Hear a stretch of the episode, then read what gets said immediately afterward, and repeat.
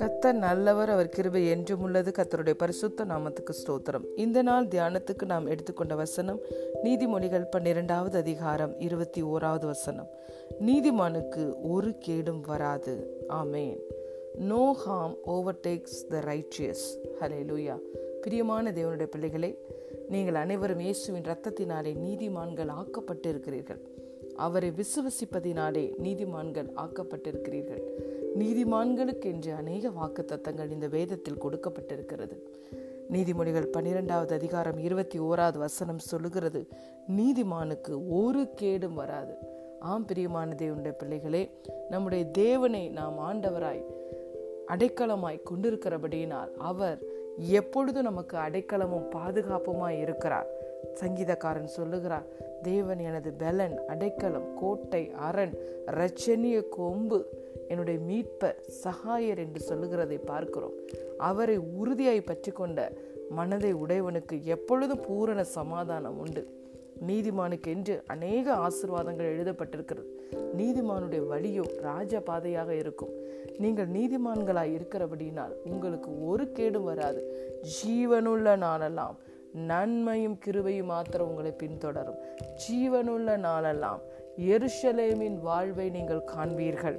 ஹல்லேலூயா. நீங்கள் வாழ்நாளெல்லாம் களி கூர்ந்து மகிழ்ந்திருக்கும்படி கர்த்தர் அவர் தம்முடைய கிருபையினால் உங்களை திருப்தியாக்குவார். உங்களை குறித்து தம்முடைய தூதர்களுக்கு அவர் கட்டளை இடுகிறார். உங்கள் பாதம் கல்லில் இடராதபடிக்கு அவர்கள் கரங்களில் ஏந்தி கொண்டு போவார்கள். நீங்கள் போவதற்கு முன்பதாகவே கர்த்தருடைய சமூகம் உங்களுக்கு முன்பதாக செல்லும். அவர் உங்களுக்கு முன்பதாக சென்று கோணலானவர்களை செவ்வையாக்குவார். அவர் உங்களுக்கு முன்பதாக சென்று திறந்த வாசலை உண்டு பண்ணுகிறபடியினால் உங்களுக்கு இளைப்பாறுதலை கட்டளையிடுவார். கர்த்தருடைய மகிமை உங்களுக்கு பின்பதாக வரும். அது உங்களை சுற்றி பாதுகாக்கும், உங்களை வழி நடத்தும். ஹல்லேலூயா. அவர் முற்புறத்திலும் பின்புறத்திலும் தம் கரத்தை வைத்து உங்களை அணைக்கிறார். ஹல்லேலூயா.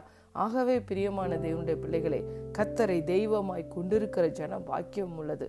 வேதம் சொல்லுகிறது, உமக்கு பயந்திருக்கிறவர்களுக்கும் மனுபுத்திரருக்கு முன்பாக உம்மை நம்புகிறவர்களுக்கும் நீர் உண்டு பண்ணி வைத்திருக்கிற நன்மைகள் எவ்வளவு பெரிதாய் இருக்கிறது. இன்று இயேசுவை ஆண்டவராய் இரட்சகராய் நீங்கள் ஏற்றுக்கொண்டிருக்கிறீர்களா? உங்களுக்கென்று தேவன் உண்டு பண்ணி வைத்திருக்கிற நன்மைகள் பெரியதாய் இருக்கிறது. அவரே உங்களுக்கு அடைக்கலமாய் ஓடி வருகிறார். அவரே சகாயராய் வானங்கள் மீது மாட்சிமையோடு ஆகாய மண்டலங்களில் ஏறி வருகிறார். ஹல்லேலூயா. ஆகவே உற்சாகம் கொள்ளுங்கள். உங்களை ஒரு தீங்கும் மேற்கொள்ள மாட்டாது. பாதாளத்தின் வாசல்கள் உங்களை மேற்கொள்ள முடியாது.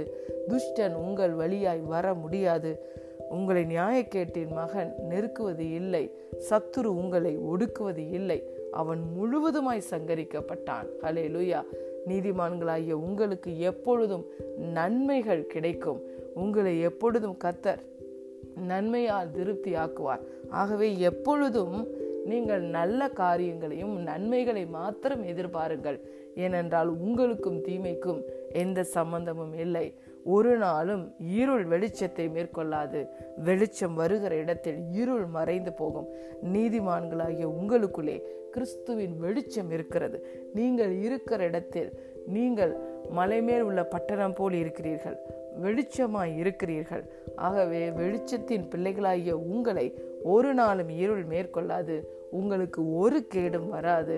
நன்மையும் கிருபையும் மாத்திரம் உங்களை எப்பொழுதும் பின்தொடரும். நீங்கள் ஜீவனுள்ள நாளெல்லாம் எருசலேமின் வாழ்வை காண்பீர்கள்.